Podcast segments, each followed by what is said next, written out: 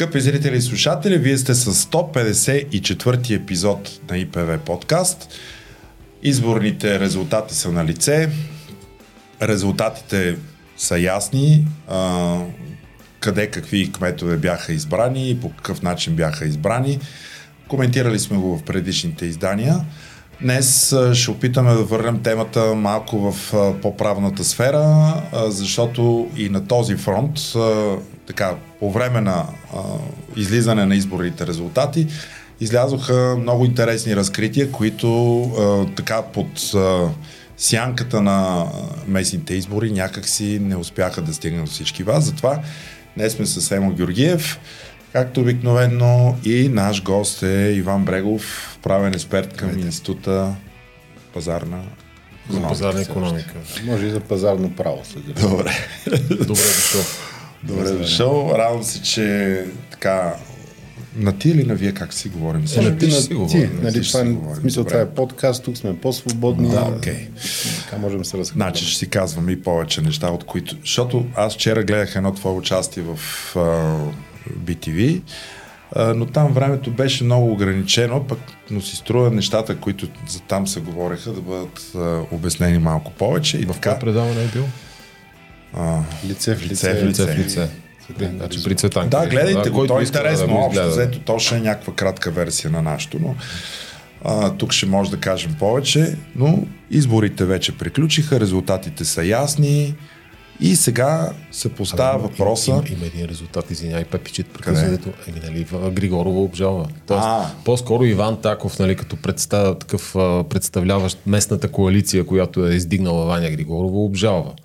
Имаме вече жалба пред административен съд София град и ще видим там как ще се развие. Между другото ще го следиме ние това нещо. Да. Но в останалата част, да. Там интересното е, че е поискана, нали, поискано е да, да не полага клетва. Mm-hmm. Тоест да не встъпва в длъжност а, да, то, до произнасянето. Не трябва да има произнасяне по предварително, там по, да. по отношение на предварителното изпълнение. Да. Подобна нямаме новини, нали? Нямаме, нямаме. Аз, да, аз подобна мярка има, знаете, в закона за съдебната власт, обаче до сега не се е случвало някой председател на съд или ръководител на прокуратура да не встъпи, защото видите ли опонента му mm-hmm. е поискал да се спре това изпълнение. Така че да. Спомняме се случая Алексей Трифонов. Ако спомняте това, тогава много аргументирано да. беше поискано това от Висшия съдебен съвет и нещата се развиха. Как да, да, се развиха? Как се развиха. Впоследствие нищо не се промени. Но а, само си развия въпроса. А, някак си заради резултатите от изборите имаше някакво очакване към а, бъдещето на така наречената сглобка, дума, която аз м, изключително много не харесвам, но тя стана част от а, нашия, нашия речник а, напоследък. А, и, и всъщност така наречената сглобка, ако аз така много съм мислил какъв е смисъл въобще от това нещо с опонентите си да влезеш и да направиш някакъв съюз, но конституционните промени са едни, едно такова нещо и като че ли това е единственото, което остана, за да продължиш с тези хора да правиш нещо. И в тази връзка, знайки тези резултати, ще бъде ли тази сглобка и ще стигнем ли до декември месец за така желаните конституционни промени? Сега, тук можем да разхвърляме разговора, можем и накратко да го проведем. Не знам кое е по-уместно. Както ти е удобно. А, чисто политологично има една теория на Карл Шмидт за политическия враг. Той ни е необходим, за да се идентифицираме и да заявим идейно mm-hmm. къде стоим в политическото mm-hmm. пространство. Но той казва, че нашите опоненти политически не са ни врагове житейски, а често пъти идеологическото противопоставяне може да охладнее в един момент или да се сближи. Тук виждаме, че стана едно сближаване за сметка на нечия обезличаване. Хайде така накратко да го кажем беше много важно за мен, поне, нали, като хора, които сме ходили заедно по протести, които сме заявявали гражданска mm. позиция в едни години, в което това не беше толкова лесно. Е, спомнете си 2016, 17, 18 и 19. Нещата бяха доста, доста тежки. Специално за правосъдие човек не можеше много-много да... Това не беше интересна медийно и политически тема. Имаше един Лозан Панов, който mm-hmm. успяваше по един или друг начин да я вдигне високо и тя да не отзвучи. И това беше самотният представител на множеството гласове в София mm-hmm. в страната. Другите бяха извън парламента. Но ако се върнем исторически малко по-назад, ще видим, че тази енергия за съдебна реформа и за така довеждане до някакво прилично равнище на публичните скандали, защото българското правосъдие си работи. Вие сте практикуващи юристи, да. знаете, че въпреки множеството му дефицити не можем да кажем, че той е неработещо. Напротив, има хора, които грижливо полагат усилия и работят тази система, но не се улавят през филтъра политически и економически силните mm-hmm. кръгове, които държат властта. Но да се върнем на, на, на, на, на сглобката. Там може би трябваше да бъде друго. Сега представителите на съдебната реформа, айде така да ги наречем, колкото и вече това да е омерзително, като назоваване, горят обществен ресурс, който е събиран от 99-та година от съдийското съсловие и от 2013 година, да речем, от а, гражданството, такова каквото го познаваме. Тоест, те горят един ресурс, събиран кумулативно силно последните 10 години с история от 20 години. Mm-hmm и го горят, ако забелязвате, от октомври 2021 година. Тоест за две години гориш гориво събирано 10 или 20 години. Дай да го обясним това гориво. Какво е? Това гориво се, това, което се казва... Кажеш, започва с съдийското съсловие. Започва с желанието българското правосъдие да така да бъде независимо, да бъде на ниво и да се справя с публично известните скандали, защото то с другите по един или друг да, начин се справя. става това? Това става с учредяването на Съюза на съдиите 97 година, mm-hmm. опита да има независимо съдийско училище, днешния Национален институт на правосъдието, първите доклади на Венецианската комисия от 99 година по устройствените въпроси на съдебната власт, относно Конституцията и последвалите множество доклади от предприсъединителните години. Изразеното недоволство от назначението на Певски за шеф на ДАНС, уволнението на съдя Мирослава Тодорова, защото тогава цялата съдийска общност застана зад нея. Опита, ако щете да не бъде назначена Плевенската съдийка за конституционен съдия, прощайте, сега ми изчезна името от главата. Марковска, Венета Марковска. Венета Марковска. Всичко това бяха едни съпротивителни Имаше сили. едни съдии, които излязоха през стълбите на съдебната палата. Това стана след конституционните промени на 11 декември 2015 година, но това всичко е един обществен ресурс, който се разширяваше, разширяваше, разширяваше mm-hmm. и той вече достигна толкова силен интензитет, отново ако се върнем на Шмидт, че беше припознат политически. Създаде се политическа формация, която да защитава тази теза. После и други политически формации се присъединиха. Ако сега не се случи нищо или то се случи по лош начин с конституционните промени, ще бъде похарчен този обществен ресурс, хората ще се отдръпнат от темата, mm-hmm. медиите ще се отдръпнат от темата, защото тя ще престане да е интересна. Не можем през 8 или 10 години да пипаме основния си закон, да променяме в една и съща област – и това някакси да бъде трайно и да всява доверие у гражданите. Нали? Все пак българската конституция, колкото и да е критикувана, тя има своите достоинства и тя успя по един мирен, не казвам справедлив, но по един мирен начин а, да трансформира българското общество. Просто несправедливо се разпределиха капиталите. Нали? Както и да го погледнем, това е резултата накрая. Но все пак това общество по един или друг начин оцеля, а може би в момента е в някакъв малък подем, ако така го представим.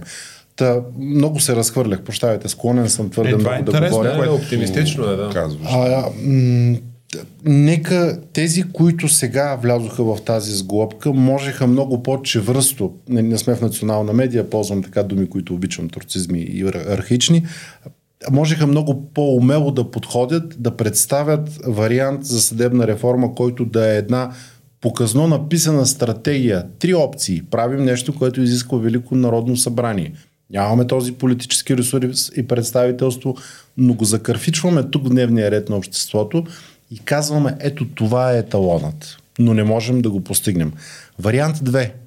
Предлагаме конституционен текст, който е така без особени дефицити, защото такива се установиха в конституционния проект. Афишираме него и тогава каним другите двама от сглобката – които неизбежно... Е, ние това им предлагахме, да. Ние това им... Това, на, неизбежно това, което, да, да, да, да. да бъдат сложени там и да кажат няма мърдане. А видите ли, сега се изработи един проект, който сам по себе си е достоен. Той отразява множество от идейните предложения и препоръки, които от 20 години слушаме. И, в послед... и много силно, в последните 8 от 2015 насам. Но все пак има някои несъвършенства и то е вече общ проект на сглобката, нали така? Всички се подписаха под него. 160 което вече ги оставя в уязвима позиция, защото аз мисля, че сега между двете четения ще излязат текстове, на които много трудно ще, може, ще могат да се противопоставят. Но това е политическо умение. С 63 или с 70 депутати не можеш да гласуваш конституционен проект, така че трябва да приобщаваш. И не можем да им се сърдим за това, че се приобщиха с тези, които дълго време развагаха тази система, но могат да почнат да си взимат бележка и да променят мнението си. Аз имам трайното усещане, че тези представители на демократичната общност или нарицателното на жълтопаветниците, предимно София, но и в голяма част от страната, искат да бъдат приемани безкритично. А нека да не забравяме, че основата на демокрацията е силата на добрия аргумент, който често пъти е критичен. Uh-huh. И в тази критична среда вирее демокрацията. А наблюдавам като че ли нещо друго. Ма критиката, само критика ли идва според тебе или идва и нещо, което надвишава критиката, което е много повече и обида и много повече, айде да го кажем хейт, нали, така с Сега, този, хейта, този модерен няма защото как. идва, идва Това, много. Вижте, Но само, само извинявай една секунда, да, защото ти нещо е. много хубаво каза. А, и за малко даже, за малко дори да те прекъсна, но ние точно това им предлагахме в разговори с Продължаваме промяната и Демократична България. Казахме, да, вие имате 63 човека, след като Руди Гела ги напусна, имаха 64 но нямате, нямате гласовете да изгласувате, но имате гласовете да внесете. И внесете, имате проект, или сега в момента работим над проект, защото ние участвахме в неговото разписване, в най-първоначалния драфт, който така или, така или иначе не видя бял свят, той никъде не беше и показан. Да, аз самия но... не съм го чел и ми е трудно да... Да. А, нали, но можете това да го внесете и да кажете, ето, нашето е внесено. Ако искате, елате, присъединете си или дайте вашите. Нали? Имате гласовете за, за конкурентен евентуално проект и вече след първо четене, ако трябва, ще ги събираме там, нали, нещо ще правим с тях. Но а, според мен а, съгласието да се участва в това конституционно мнозинство е минавало през а, по-скоро общия проект, поради проста причина, че ГЕРБ, ГЕРБ нямаха собствен, не можеха или не искаха да, собствен, да изработват собствен. ДПС имаха собствен, който ние сме го гледали, сме го коментирали, между другото, в подкаста няколко пъти. Той обаче на моменти е диаметрално противоположен на, дори и на това, което в момента се внесе като общ законопроект и не искаха най-вероятно с него да, mm. да застават а, публично. И, и изглежда това беше една от първите цени, които трябваше да се плати, по-висока, такава болезнена, да се участва в този общ проект. И заради това и за нас беше и важно в някакъв момент публично да кажем, окей, ние до един момент участвахме, но това, което се внесе, не е онова, което, да кажем, сме разработвали и сме, и сме разписвали. Или и, че, което ви да, подкрепяхме. Да, и, точно така. И, и това, това, тук да се върнем на темата за критиката и това аз го виждам като градивна нали, критика. Да кажеш, окей, това, това, което сте внесли не е добро, може да се, да се преправи, може да се надгради, има време за това нещо. В становището, което давахме в, към Народното събрание, нали, има и конкретни предложения, но моето впечатление е, че извън тази критика просто се изляха някакви невероятни чудовищни количества и просто, как ами, да кажа, вижте, много отвъд. Създаде отвъд се един модел, в който модела на постоянното недоволство, тук вече е ролята на партия, на, на, на, Социалното ли каза? Не, не, не. А, а, а социалното социалните мрежи. Не, не, не. не Защото социалното недоволство предстои, но то ще е малко по-нататък във времето. И по други сега, причини. Тук е ролята на партийните лидери и на партийните функционери да подредят, защото всички хора трябва да бъдат представени в Народното mm. събрание. Ние не можем да обидим нито избирателите на Възраждане, нито крайните критикари на Демократична България, ДСБ, ПП или забравих вече всички участници в тази коалиция, но на тях трябва да им бъде дадена възможност и трибуна да канализират своите възгледи и своето недоволство и възмущение. Това е много трудно начинание, но има форми за разрешаване. На най-крайните им даваш тема, която им е важна и го оставяш да се борят там. На най-шумните, които са само хейтери, им даваш друг тип изява, която канализираш в рамките на партийния живот Тоест, затова са създадени партиите, за да канализират настроенията на хората и да стигнат до избирателите тези послания. Това е бил замисъл, когато е създаван партийния живот. Е, има добри италиански учени в тази посока. А, но аз това не го видях. Аз виждам едни самозатворили се самодостатъчни общества с едни силни агитки на подкрепещи и неподкрепещи. И това предстои, ако не се разреши и работи, да сведе отново до едни малко представени ядра, mm-hmm. което знаем до какво води. В един момент се стига до под 4%. Но да оставим това сега. Нали, говорихме за конституционния проект Точно, и за сглобката. Да.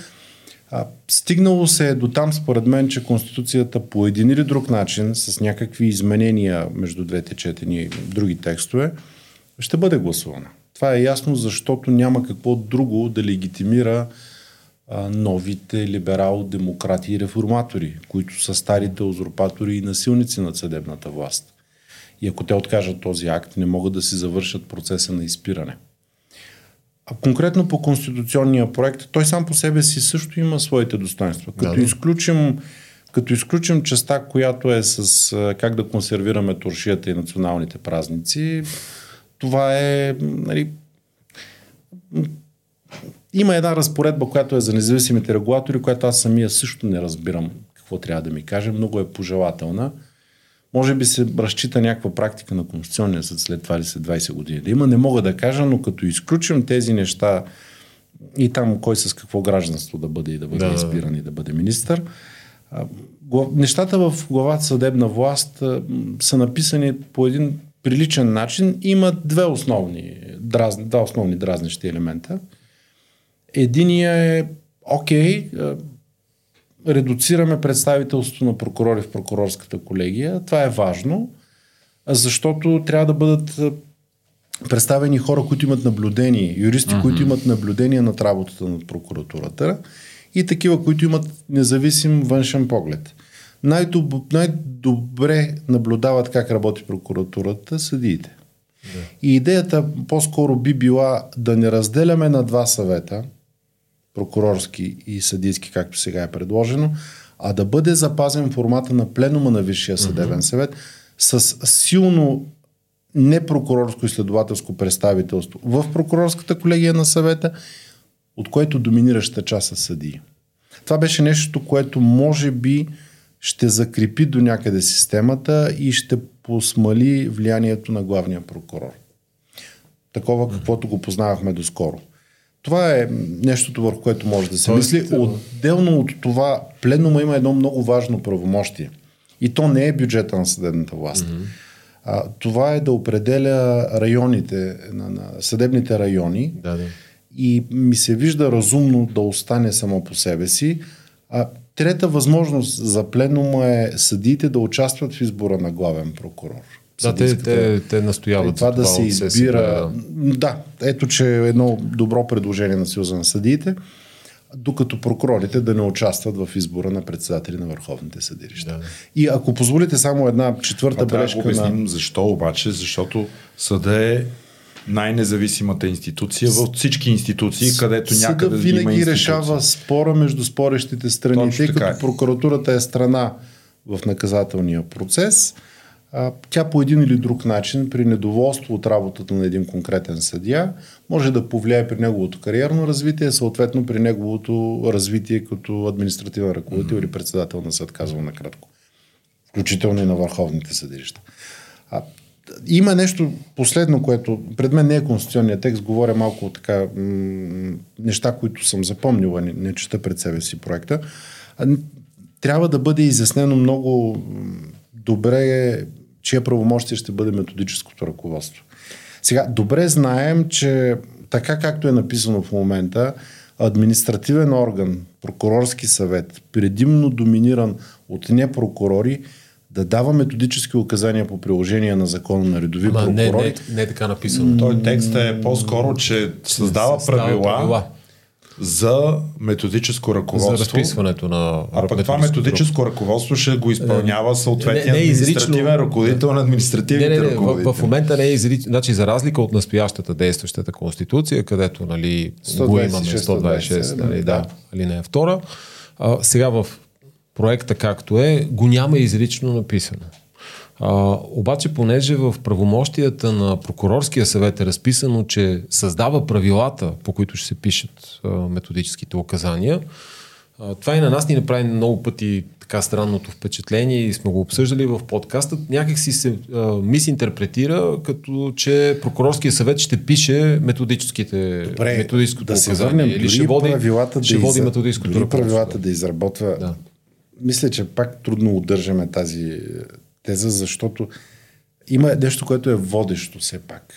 Методически указания Да. как да бъдат изработени, знае много добре прокуратурата. Да. И д- все пак а, има и нещо друго. Вътрешното убеждение е елемент от независимостта на всеки съдия и прокурор.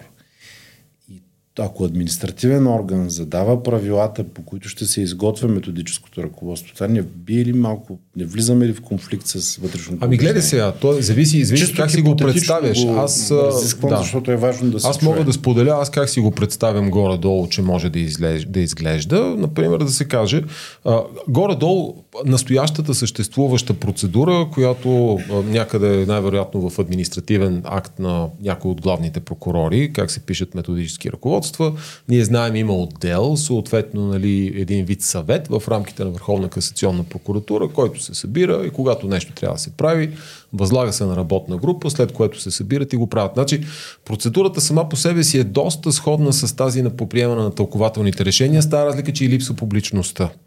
А, и а, обществото не винаги знае, не винаги първо разбира, че има нещо, да не говорим, че някои от методическите указания или инструкциите се пазят и в тайна, не се и публикува. Да, тази и, тайна е добре да споменем. В смисъл една добре свършена работа от е, екипа Хелзинския на Адела комитет. Качалнова Да, в Хелзинския комитет, които много работиха по тази тема и успяха да изсветлят част от вътрешните актове, да. Устройствени за прокуратурата. Да, тъй като те имат отношение към трети лица, нали? В крайна сметка и затова са съществени. Да, иначе, Безспорно, Да. безспорно. Просто го отбелязвам, защото И- и е- е, е- добре ето- някакви да. имена да отзвучават с полезните си Аз действия. ето това горе-долу си представям като а, разписване на правила от страна на прокурорския съвет. Който, да, административен орган, така е, но той просто им задава рамката и казва, ето така, горе-долу трябва да си пишете правилата. Ами хубаво нали? да го бяха написали в мотивите това. Тя, извинете, ама, Сега, а, нали, Това с мотивите също това с мотивите е... обясняваме, да, че е това е най-голямата на слабост всъщност Е, вижте, аз изпитвам да. един така умерен, умерен, овладян гняв, защото когато брошката на твоето политическо, твоята политическа легитимация е съдебната реформа, ти трябва просто да имаш, трябва да си безупречен в това. Можеш да грешиш във всичко друго, но си обещал на хората по тази тема да бъдеш най-добрия. Да. И когато си, трябва да си най-добрия, а допускаш такъв тип, и то в конституционен проект, нали все пак, грешки, това е много замърсява темата.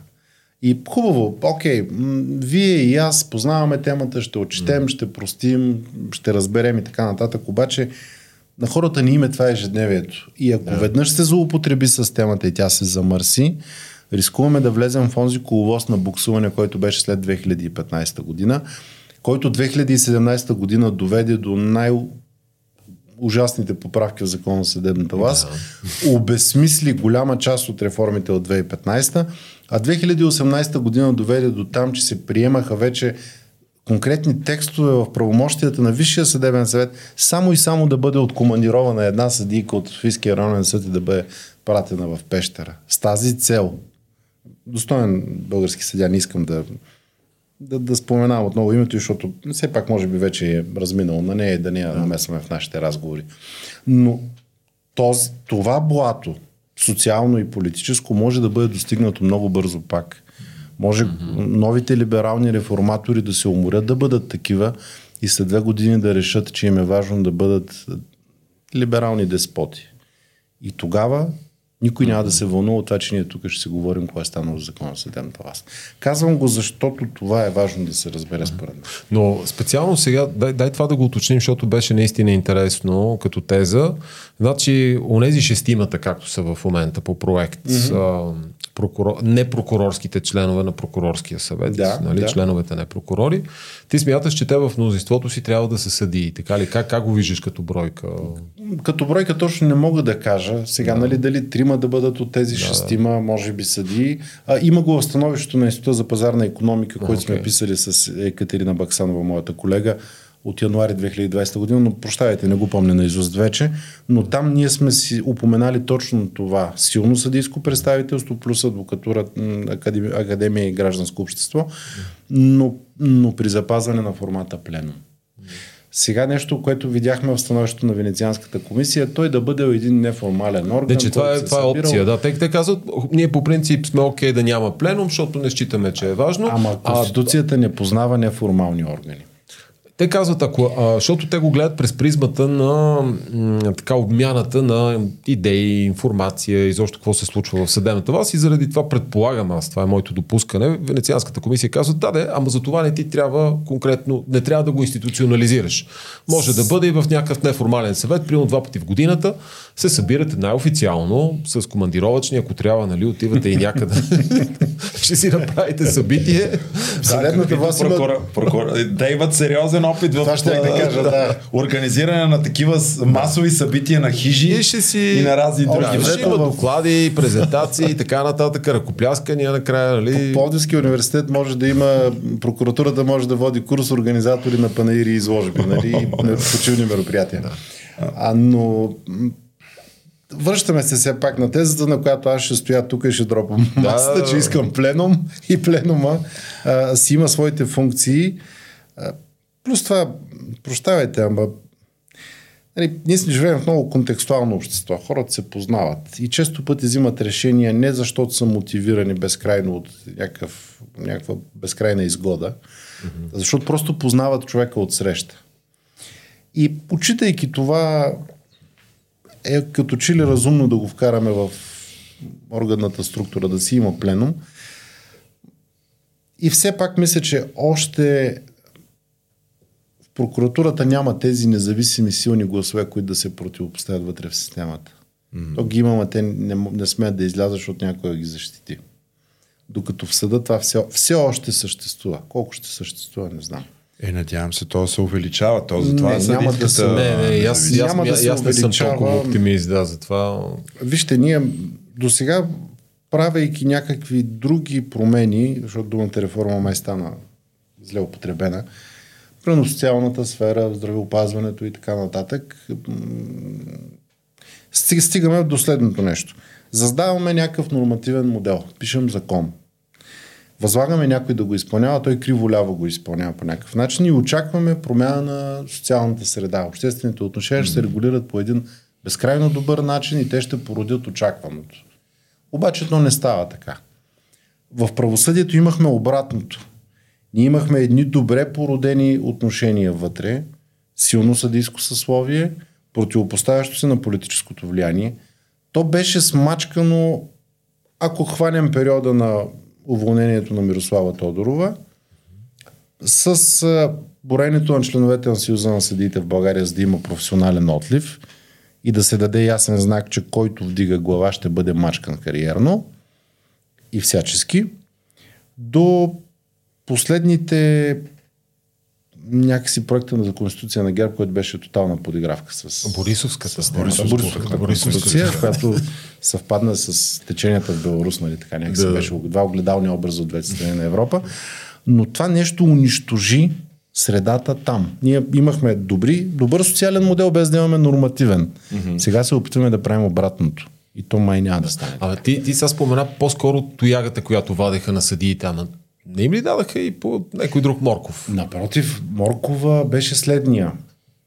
Вдигаме безкрайно да. много възнагражденията, да. намаляваме натовареността доколкото да. е възможно, с малки изключения, нали, да не слагаме всичко по този знаменател и вече няма съпротива вътре. Да, точно това е. Всъщност... Значи, на, нашите наблюдения като адвокати, между другото, са точно тези, защото работата в съда намалява, броят на дела намалява. Между и другото, на се показва. Точно така, да. И, и това въжи както по отношение на наказателните, така и по отношение на гражданските и административните. Щата расте, обаче, не с много, но расте. Предимно в прокуратурата бяха скоковете от последните години, то в специализираната, която, която вече не съществува, но там и възнагражденията растяха, бонусите растяха за тези, които полагаемите им за дрехи и така нататък растяха, нали, всякакви такива, всякакви неща. И ето сега идва задължителната медиация, нали, във вида в който е, но в крайна сметка това също се очаква да разтовари малко работа, да отнема от плещите на съдиите. И те сигурно почват да си казват, чакайте бе, ние какво толкова са да надигаме глава? Я да, вижте то. Ние отглеждаме, да, ние отглеждаме си, едно си okay, кастово да. общество. Смисъл, ние да. отглеждаме една каста, която в един момент економически властво ще изземе сигурно властта в държавата. Това е малко като на шега, ма. Като не съдийска партия. темата с Конституцията. А... а чакай, бе, чакай нещо да кажем няколко думи за главния прокурор, все пак и за Божи Конституционен съд, няколко думи. Добре, хубаво. Дай, но... дай да. Сега, сега сме го хванали Брегов. Да, за, за главния прокурор, так, как, както са заложени текстовете, пак казвам, не разполагам с тях пред себе си, не съм ги чел последните два месеца. А... Ами административен ръководител на Върховната прокуратура. Това е вече, това гласи 126. Алинея втора. Изменената или предложената за изменяне. Знаете ли, това фактическото влияние ще го намали по един или друг начин, mm-hmm. ще го намали и редуцирането на прокурори в прокурорската да. плега, защото ще има някой, който да му се противопоставя да. на волята. Трябва ли той да председателства съвета прокурорски? Според мен тук не е големия конфликт, но нещо, което е добра насока на развитие, mm-hmm. когато се приемаше механизма за разследване на главния прокурор, е, бе гласуван частично, не в проекта, в който беше заложен. Един текст, мисля, че в 120, 116 или 117 или 119 на закона за съдебната власт, където се урежда статута на главния прокурор. Там бяха разтоварени едни, не до край, но бяха заложени едни възможности да по отношение на кариерното развитие и на командироването. Колкото повече му се намалява влиянието да. в тази посока, толкова повече той ще е една по-малозначителна фигура mm. с тази фактическа власт, с която разполага. Така че това са методи, които могат да бъдат доразвити в закона на съдебната власт. Иначе настоящата уредба като че ли да е окей, okay, според мен. Трябва ли да може да осъществява инстанционен контрол, примерно както е по НПК и ЗСВ? Всеки акт прокурорски, който не подлежи на съдебен контрол, може да стига до главния прокурор, той може да го отменя или изменя. В една иерархично подредена структура, като че ли това е разумно, колкото и на нас да ни се харесва mm-hmm. по един и друг начин, както и възобновяването. Да. Нали, кой може да възобнови, в какви хипотези. Все пак иерархична тази структура и колкото и да се съпротивляваме, мисля, че не трябва да бъде пипанато. Да, това е в унисон с Венецианската комисия, която казва, че трябва да е повече от... А... Значи, те казват така, трябва да е по-малко отколкото е в момента, но и да е но... повече от само административа ръководител. Абсолютно. Нали? Някъде този баланс а, да се търси и да се Наказателният процес му дава тази възможност и като че ли това е окей. Okay. Добре. За Конституционния съд да кажем или за индивидуалната жалба? Вижте, за индивидуалната жалба самите критерии може би ще бъдат раз, разписани на законово ниво, не на конституционно. Как ще бъде подавано, от кой, кой ще преподписва и така нататък. Uh-huh. Това са неща също уредени. Нали, касационния контрол по ГПК го уреди 2010 година. По някакво подобно подобие а, най-вероятно ще бъде установено. Аз мисля, че не е и проблем да е в закон за Конституционния съд. Нали, не, не пледирам, че да, Конституцията трябва да стане инструкция. А за това как да бъдат избирани членовете на Конституционния съд, просто се уеднаквяват мнозинствата и там, видите ли, нали, политически да, да, бъде, да бъдат избирани с две трети от народните гласовете на две трети от народните представители. Време беше и това да се уеднакви. Тук обаче се сещам, че ам, има нещо, което няма да сработи. Мисля, има нещо, което в становището на Венецианската комисия сега се сетих пише, ама намерете механизъм, по който да отблокирате хипотезите, в които не се съберат две трети от народните представители да изберат да, да, да. членове на инспектората. Приема президента да ги посочва. Да, това е идеалистичен no, no. възглед за живота no, и за no, да. нашето общество. Е, защото е другия демократично легитимиран орган. Нали? Ама да. как да изземем компетенции от да. избраното народно събрание да ги вложим при президента. Малко да. така идеалистично наистина. Сега, само да кажа, че в, в драфта, върху който ние работехме, имаше mm-hmm. предвиден такъв падащ форум, който да пада до 140 депутати. Тоест от 160 на 140, в случай, че не успеят, нали, с 160 да се съберат и така нататък. След това в определен срок, не помня седмичен ли беше какъв, да падат с 140 да могат да бъдат избрани. И това е нещо, което и в миналото е предлагано и е получавало по-скоро положителна, положителна оценка. Това разбира се, Венецианската комисия не го беше видяла, нали, защото го няма в проекта и сега не знам в срещите си с министър Славов дали, дали им е казано. А, но а те пък на нещо друго обърнаха така по, по благосклонно се изказаха по намаляването на правомощията на прокуратурата да участва в производства извън наказателното, примерно нали, в граждански и в административни дела. Ти имаш ли мнение по този въпрос? Стар въпрос, подлаган доста последователно на критика от Венецианската комисия. По-скоро подкрепям тяхното становище, mm-hmm. че трябва да има ограничени правомощия. Има хубава статия на съдята Васил Петров, който е на противоположното да, мнение, знам, който иска, да. може да я види, нали, просто да дадем. Той, той е в частта за успорването на, на административните актове. Да, Там, между но... и, и колегите от Хелзинския комитет също, Адела, специално да. на мнение, че трябва да остане това правомощие. Сега, аз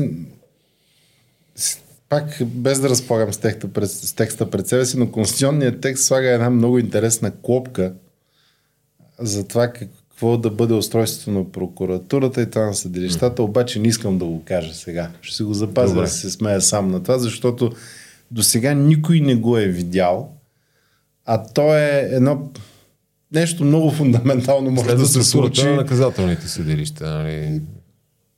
Да. да, айде да го оставим.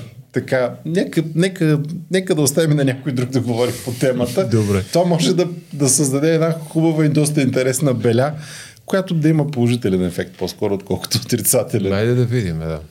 Да, всъщност а...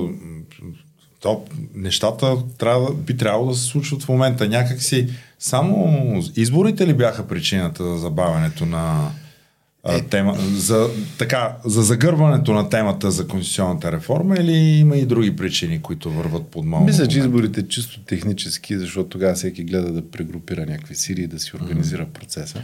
Да, защото темата някак си беше позахлупена, докато сега... Сега ще се върне бързо. И аз мисля, че ще се стигне до изменения в или в този вид, който са представени, или който ще създаде проблем, ако остане така устройството на двата съвета, или може би ще се търси някакво благоразумно разрешение. Така че не го виждам като крайно негативно развитие. Е, не, нали, нали тече и този двумесечния срок, който те да, са да, нали, между първо първо четене и второ първо четене. Между Тоест... другото, ние, ние правим на 20 ноември mm-hmm. събитие. От голяма конференция всеки, правим да. във връзка с необходимостта от това обществено обсъждане, което трябва да се случи. А, защото така, ако разчитаме само на Народното събрание, на Конституционната комисия, там дори и да има, то е твърде затворено, докато тук идеята е това, което правим в момента. Всички неправителствени организации, експерти, университетски преподаватели, а, включително и хора от политическата общност, от отделните политически сили, да имат още една платформа и място, където да, да изразят тези идеи, защото между първо и второ четене има огромно очакване там нещо да се смени да, да. и да се поправи колата, конституционни... Да ви призная, ние мислехме в ИПИ също да правим някаква дискусия. Може би можем да обединим усилия, ама това след ефира. Но искахме да излязат текстовете между двете четения, защото те ще бъдат текстовете по същество. Ти очакваш че ще излязат нещо готово преди... Тоест, ти искаш да изчакаш срока за предложения да. и да видиш какво ще постъпи. Мисля, че това е неразумно. Mm-hmm. Затова и не сме писали становище все още, защото там ще са текстовете по същество. Mm-hmm. Поне 2015 година размяната на, на квотите стана между Да, да, да, да, така е, да. Отделно от това има едни текстове за инспектората, които са алабава протокала, нали, малко Да, това също, тази, според мен, това е една от най-скандалните промени. Там е, мисля, че инспектората да може... Той и Венецианската комисия това казва. Без да има окончателно нали, произнасяне. Произнасяне, да. Да, да се вмесва в работа. Институционалния контрол ние де-факто го загръваме. А той това мисля, че е грешка. Това като в Польша, да. Ще бъде поправена почти цял ден. Но ето, че има Мегдан какво още да се, да. Да, се, да се промени и тогава можем също да обсъдим нещата. Да. Това по-скоро кога се очаква в началото О, на не мога да кажа. Е, той трябва да го гласува този срок. Да. Значи, след като мине второто първо четене, те трябва да си приемат срок, да. в който да постъпват а, предложенията и след това срок за тяхното Аз обаче не знам дали защото правилата за работата на Конституционната комисия може би да задаваха срок, обаче също в момента не са. Да, аз, нали, извинявам се на зрителите си. на слушателите, просто не се сетих да ги взема Добре, а, понеже а, времето ни напредва, аз искам да обсъдим нещо, което пак също беше покрито от местните избори, но за мен това е чутовен скандал. А, със сигурност той е такъв за съдийската общност, а, които са пряко пострадали от това нещо. Става въпрос за резултатите от една проверка на инспектората на Министерство на правосъдието, което видя свят а, тази седмица. Ние вече е, имахме възможност с теб да коментираме по този въпрос, а, където така излизат едни данни, че всъщност в деня, когато се из... е проведен вота за а, членове на професионалната квота в съдийската колегия, в Висше съдебен съвет, де-факто не са гласували 200 души, както е по протокол, съдии, но в единия ден са 13, в другия ден са 15 ди. Емо, ако искаш да дадеш малко контекст да, да, става дума, целият, цялото това нещо, става дума за изборите, скандал, трябва да го обясним. Да, да, става дума за изборите, за професионалните квоти във Висшия съдебен съвет, които се проведоха миналата година, 2022 година, средата на годината. Значи, съдиите бяха май месец, прокурорите, мисля малко, аз малко преди това или, пред, или след май, тях май. Прокурорите, следователите бяха последни, май последни, да. първи и някъде Така или иначе, да. Те, те, си, те си проведоха изборите. В тези избори бяха избрани шестимата представители на съдийската, на, на съдиите нали, в съдийската колегия, съответно четиримата прокурори и единия следовател. Те просто не са встъпили в, в длъжност, тъй като настоящия състав на Висшия съдебен съвет се намира в хипотезата на неистински не, не, не, удължен мандат, нали, както Конституционният съд го каза в своето прословото решение за инспекторат. Но а, стана ясно, понеже се обжалва съдийския избор, имаше четирима съдии недоволни от получените резултати. Те обжалваха. Тук е, може би, интересно да повторим, че тази жалба се гледа пред един интересен, смесен съдебен състав. Трима членове от Върховен касационен съд, двама от Върховен административен съд. По административния процес се гледа делото. И там в хода на обжалването стана ясно, че много голямо количество гласове са подадени първо електронно, защото има такава възможност в изборите за съдебен съвет и на второ място са подадени от едно много конкретно място. Това е Върховният административен съд, сградата, т.е. от компютри, от компютърни устройства, съдейки по IP адресите, които са засечени, които се намират на територията на Върховния административен съд. И сега имаше, имаше подозрения дали това са истински гласове, дали наистина съдиите са отишли на място и седнали са се, логнали са се, а, за да, а, така, да си подадат гласовете или евентуално някой друг от тях не име да е гласувал. Имаше експертиза, между другото, по делото, която се прие и която разкри, че има много сериозни несъвършенства и използваната от Висшия съдебен съвет система за електронно за гласуване, че тя позволява манипулации. Това така малко с половиността се казва припомняме, може би, усилията големите, които тогавашният министр на електронното управление Божидар Божалов, който чест гост е бил при нас, той опита да им окаже методическо съдействие с, да, с аудитиране на софтуерния код, нали, програмния, програмния код на софтуера, който се използва за гласуване, весь се отказа тогава, категорично. Няколко пъти се противопостави, може би е имало добра причина. И а, тези четиримата жалбоподатели а, както сега да скоро разбрахме, многократно са се опитвали да, да изискат информация от Министерство на правосъдието, понеже Министерство на правосъдието осъществява охраната на съдебните сгради, в това число и сградата на Върховния административен съд. А те са искали да знаят в а, тези дни на избора, те са се падали неприсъствени дни, уикенд. Да, 25 и 26 юли 2022. Да. А, или не май, мисля, че, или... Юни, юни. Юни, сега юни се беше, да. юни бяха изборите да, те са искали да знаят колко а, са били регистрираните, влезли и излезли съдии в сградата на Върховния административен съд, тъй като по данни а, по делото 200 човека... Една точка има. Да. Един компютър. Да, но 200 човека са осъществили а, нали, гласуване. гласуване от там и те са искали да знаят действително ли 200 човека са влезли и са излезли. А, доста дълго време тази информация не има давана. И тя не има давана от служебното правителство, когато титуляр беше Крумзарков, който също е бил при нас гостувал, но ресорен зам министър е била, била Мария Павлова, което пък сега е заместничка на Борислав Сарафов. Виж колко да. интересно се, се подреждат нещата. Заместник главен прокурор. Да. А, и сега, откакто, откакто има нов министр на правосъдието в лицето на Атанас Славов, в крайна сметка жалоподателите са се здобили с исканата информация и става ясно, че в тези два дни влезли и излезли са 28 души, сума сумаром. Да, 13 дни е единия ден, 13 15, души един и 15, 15 съдии да. на другия ден.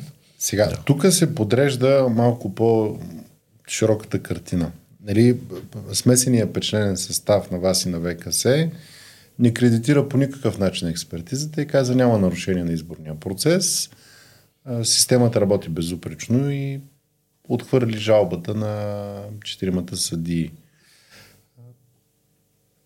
Обаче, виждате ли, в един момент се оказва, че някой записва 200 гласа от сградата на Върховния административен съд, без там да са ходили 200 съдии. Mm-hmm. Което доказва по един или друг начин, че системата може да бъде манипулирана. Да. Защото това ще да бъдат 200 гласа от 200 различни компютри или не, не, той и, и 200 човека да бяха отишли там да гласуват. Нали? Задава, задава се въпроса защо да отидат да така. го направят. Нали? Но... Сега, негласното, негласната информация, която изтече още в деня на изборите, в седмицата на изборите, че административните ръководители по места, първо да обясним на слушателите, ролята на председателя на съда е да попита редовите съдии в съда как искате да гласувате. Mm-hmm. С хартия или електронно, електронно да. какво предпочитате. И да уведоми Висшия съдебен съвет. След това Висшия съдебен съвет, ако кажат с машина, им връща едно картонче, което, на което е паролата, с която съответния съдия да влезе и един идентификационен номер, който председателя вписва. Един уникален линк. Да. Това, това е така, така, така излиза от експертизата, нали? Така. Да. И може би е имало раздаване на картончета, нали, наложена отвътре дисциплина, която е абсолютно порочна, ти да върнеш картончето на административния ръководител и той като по-мъдър и по-опитен, видите ли, да гласува от твое име. И това го потвърждава тези 200 гласа, които сега излязоха. Добре, но те не са 200 души по, по, по, по списъчен състав, дори и с командированите. Абсолютно. Те са 90 или нещо този порядък. Така, и сега излиза, че някой, който е събрал картончетата някъде и имал достъп до системата, ги е закачил на, на адреса на Върховния административен съд или по погрешка в бързината Айде. и това излезе. Абе, това на мен ми прилича на гласуване в секция на ДПС, аз да ти кажа честно, където, където се събират лични карти на отсъстващи от страната граждани, но иначе нали, там с адрес на регистрация и попълване на бюлетини цял ден хората си пишат. Секционната Както комисия попълва бюлетини. Да, имаше, стои един Мен и минават едни хора и те или пък другото, нали, събира той едни тестета лични карти и едни и същи хора минават няколко пъти с да. с хиляда карти така имаш хиляда гласа, да. ама иначе пет човека минали. Mm. Сега, неприятното от това нещо, очевидно е упоручен избора. Нали, да, да. То обаче се разминава с решението на печленката. Uh-huh. И от тук нататък какво ще правим? Може би нали, сега тук ще се отвори Мегдан за коментиране много голям, но Законовото решение, според мен, то ще е скъпо, непопулярно и старомодно. Но в закона на съдебната власт да бъде предвидено провеждане на избори за Висш съдебен съвет, да се провеждат само присъствено, само тук в София, само на хартия на бюлетина. А ти доста така ретроградно. Да, абсолютно ретроградно, mm. но мисля, че а, като цик. Нали? Когато да, няма професионален свян, а професионалният срам е поставен под въпрос, трябва да има непопулярни решения. Mm-hmm. И това решение е тук. Да. Това е, това е Тоест, ти искаш да кажеш, приемано съдята от генерал Тошево, ако иска да подаде, трябва да се разходи до София и тук да гласува. Да, това ще е скъпо, пак казвам. Mm-hmm. Имаме опит с скъпи делегатски събрания преди да бъде въведен прекия вод на съдиите да. с конституционните промени от 2015 година. Като можеше за делегатски събрания, ще може пряко за всички. Ще закрием една почивна станция на прокуратурата или на НИП и с спестените дългогодишни харчове от тази дейност ще ги влагаме в честни, старомодни, но ясни правила за избор на представители във Висшия съдебен съвет. Ние сме много против делегатския принцип в адвокатурата, между другото, да, където да, той все още да, е запазен. Да. да. И всъщност настояваме. Не искам да отварям за... темата, да, да. защото може би да. скоро ще възобновя адвокатски права, да, да не ставам още преди да съм влязал да Добре. започвам да се разкол. Но Добре. ние много лесно реформираме съда и прокуратурата, а много малко поглеждаме за устройствените проблеми вътре в адвокатурата. Да. И там някакси Това е много голяма кратко... тема и там много е работено, но там нещата, там чугунаното мнозинство, както ние го наричаме, то е сходно с това, което и в прокуратурата, което не позволява реални реформи. Но все пак да отбележим, че има сериозно разчупване в адвокатурата. Има, има. А, и вижте, ние живеем в някакъв много труден модел, в който нали, няколко граждански организации, е част от съдийското съсловие, буташе до някъде преустройството на българската съдебна власт. Основният двигател на това преустройство трябва да е адвокатурата. Защото тя има най-голям интерес от добре работещ съд. Пряк, уви. Това не се случваше до сега.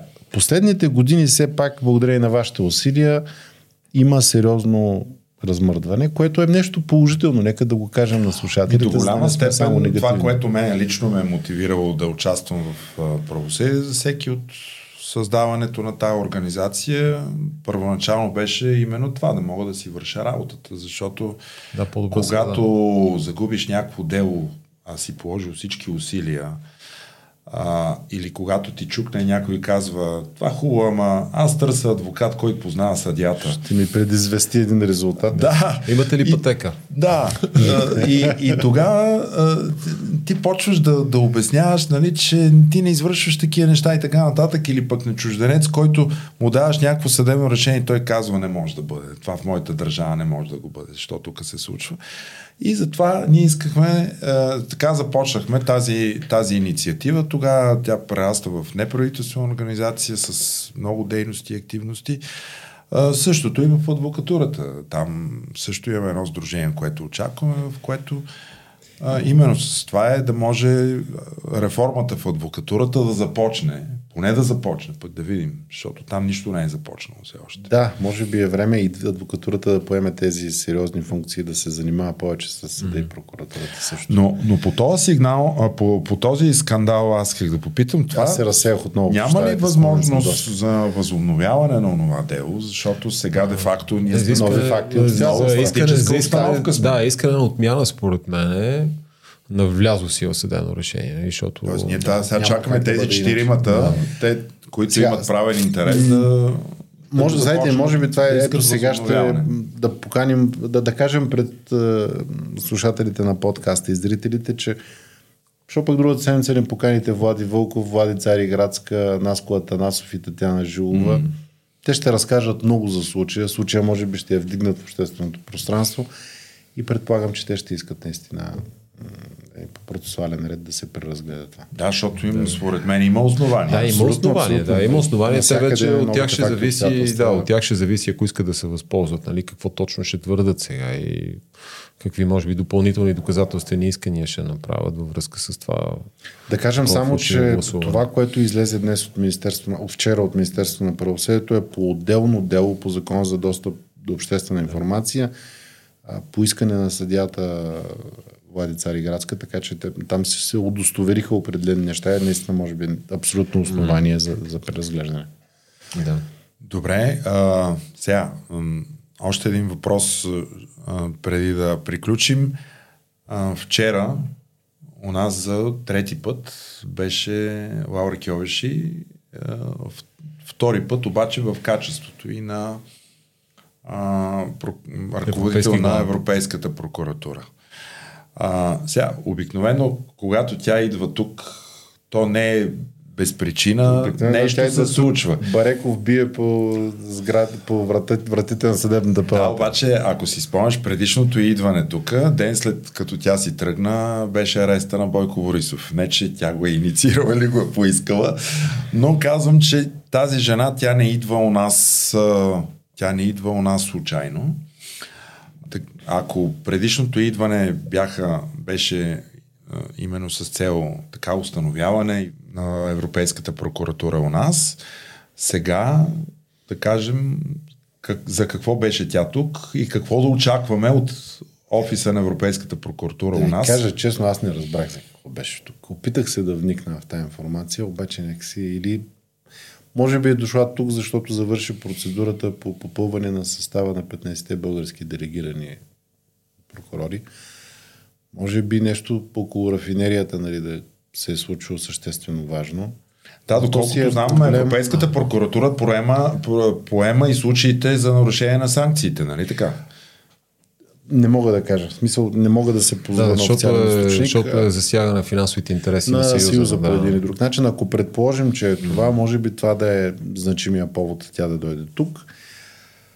Аз не съм от хората, които вярват твърде много, че това ще има някакъв безкрайно добър резултат. Кое е Европейската прокуратура? И или... работата и тук в България. Някак си не вярвам, че през толкова много реки като минеш ще излезе чисто, недоказуемо и решително нещо, което да разреши проблемите тук. Да, да, но когато имаш злоупотреба с европейските фондове и местната прокуратура, тя мълчи и неглижира, да, и не се самосезира също... и съответно... Прощайте, ама каквото и да има, всичко може да бъде в кратък срок, нали, така понагласено като материали по делото и като събрани доказателства, че да не може да се докаже обективно. И това го знаем. Нали. Mm-hmm.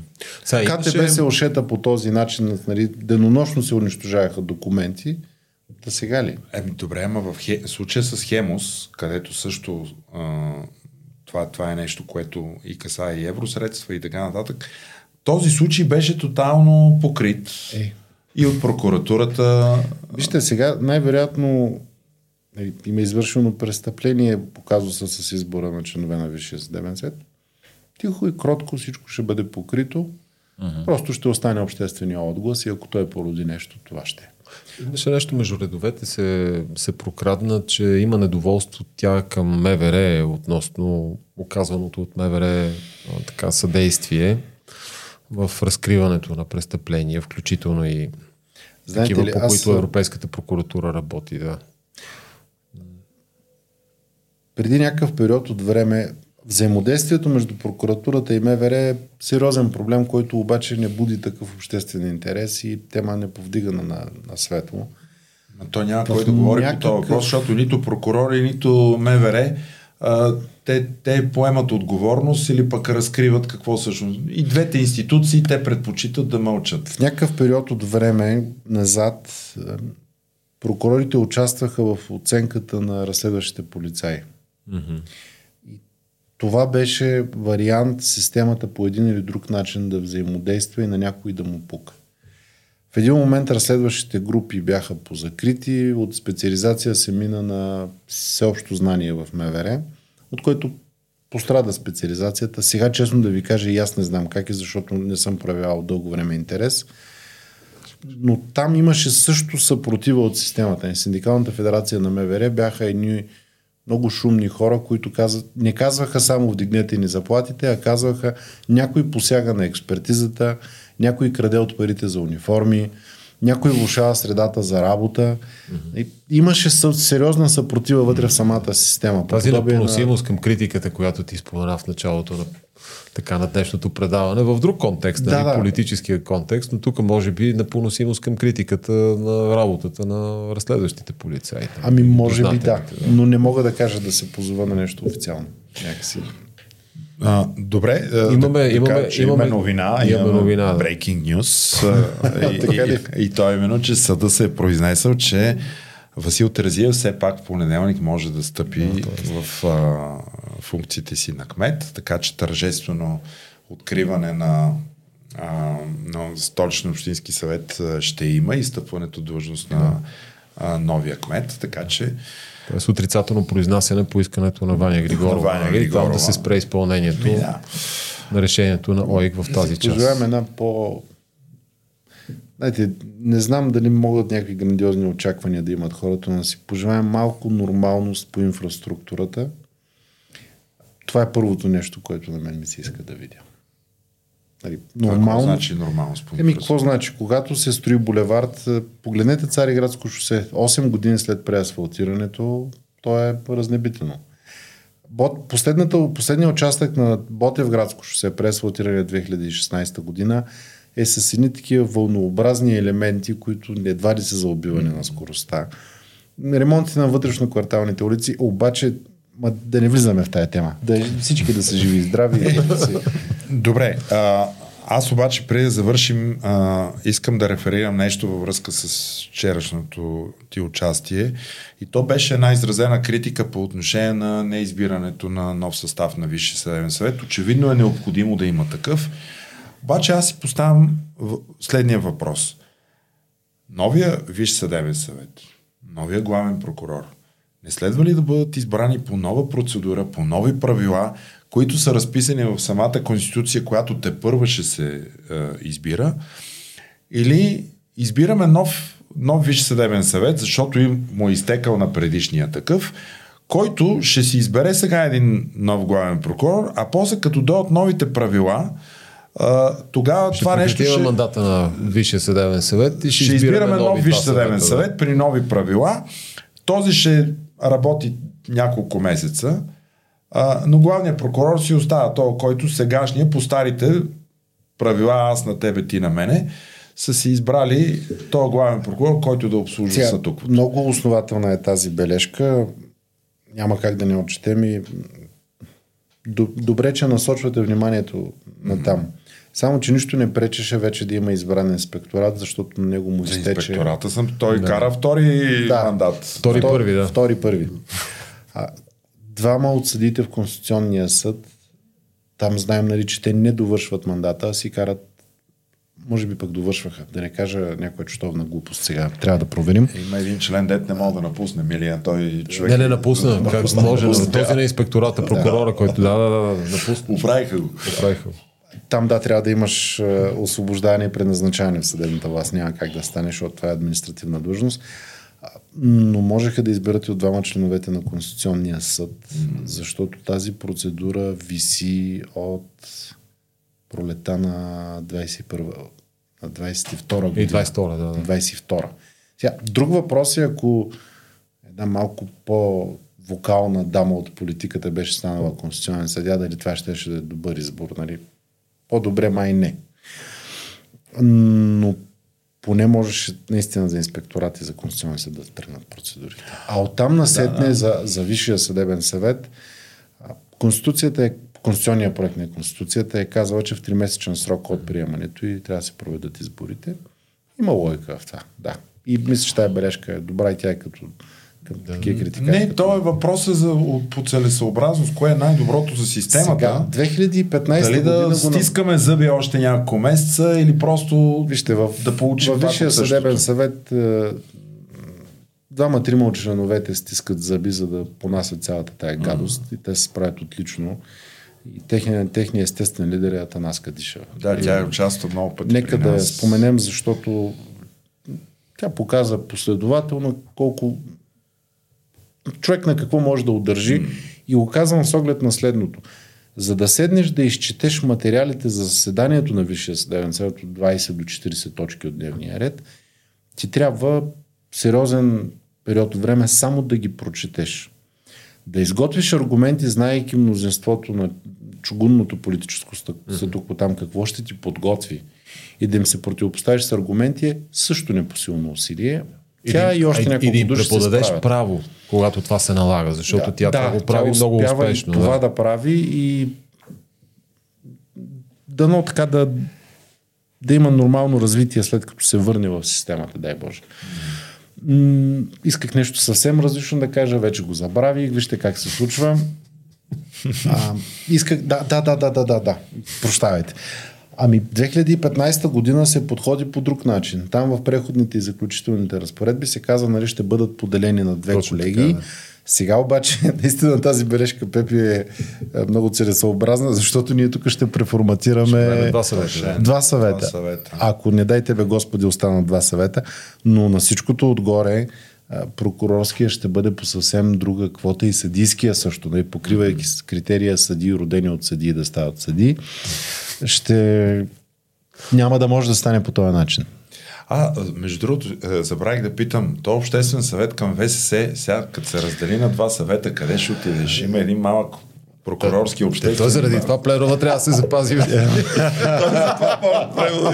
Нашата организация Институт за пазарна економика беше изключен от този обществен съвет. Да, вие сте изключени, ама ЕМОП участва в друга, която е нали, там. ако направиш две последователни не, чакай, не, не, не, неявания. Чакай, това е гражданския. Това е, а, ти за гражданския ли говориш? Един е, защото общественият е този, който е за мониторинг. На професионалните организации. Да, да.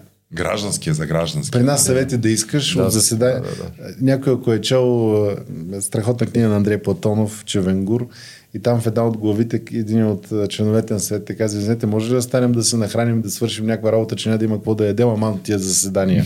При, при нас съвети много е ефект малко, но да, има, да споменем за слушателите, има, има два съвета при Министерство на правосъдието. Точно, да и два-три съвета към Висшия съдебен съвет. Та, ако човек трябва да ходи на всичките, не може само да стане. Да Аз само ще кажа, че е, при гражданския съвет на ВСС се изключваха за две неявявания. Да, да продължават. Ед, едното заседание беше годишния коледен коктейл, на който аз не отидох, защото някакси не ми се пиеше с тия хора. И те ни изключиха. И после ни подадохме молба за... Значи това е единствената институция, където да. ходенето на коктейл е задължително. Но поздравления за вас, че участвате и се опитвате да удържате някакъв Да, ние там през Обединението на свободните адвокати участваме и а, съвсем целенасочено се опитваме да действаме в, а, така, в полза на електронното правосъдие, електронизацията на правосъдието и достъпа до правосъдие с а, умерен неуспех. Така да го кажем, нали? но, но, но сме постоянни, не се отказваме. Чудесно. Благодаря ви много за това участие. Вярвам, че беше много интересно толкова много подробности. Специално мен много се радвам, защото това е истински несправедливо при тези разкрития, които имахме от тази седмица. Някак си не видяха бял свят, но трябваше да ги обясним на хората. Благодаря за твоето участие. Надявам се за следващия път да дойдеш пак. А вие, скъпи зрители, абонирайте се за канала и коментирайте, защото това, което чухме днес беше много интересно. Надявам се да имаме и вашата обратна връзка. Може да ни слушате във всички подкаст платформи, където ще намерите и този епизод и предишните. Може да бъдете наши дарители с цел да подобрим това, което правим и да продължаваме да го правим по този начин с същите интересни гости и теми. Как става това, може да видите в бележките под епизода. Останете с нас до следващия път, започвайки с участието на различни политически сили и техните представители именно по конституционната реформа до следващия път.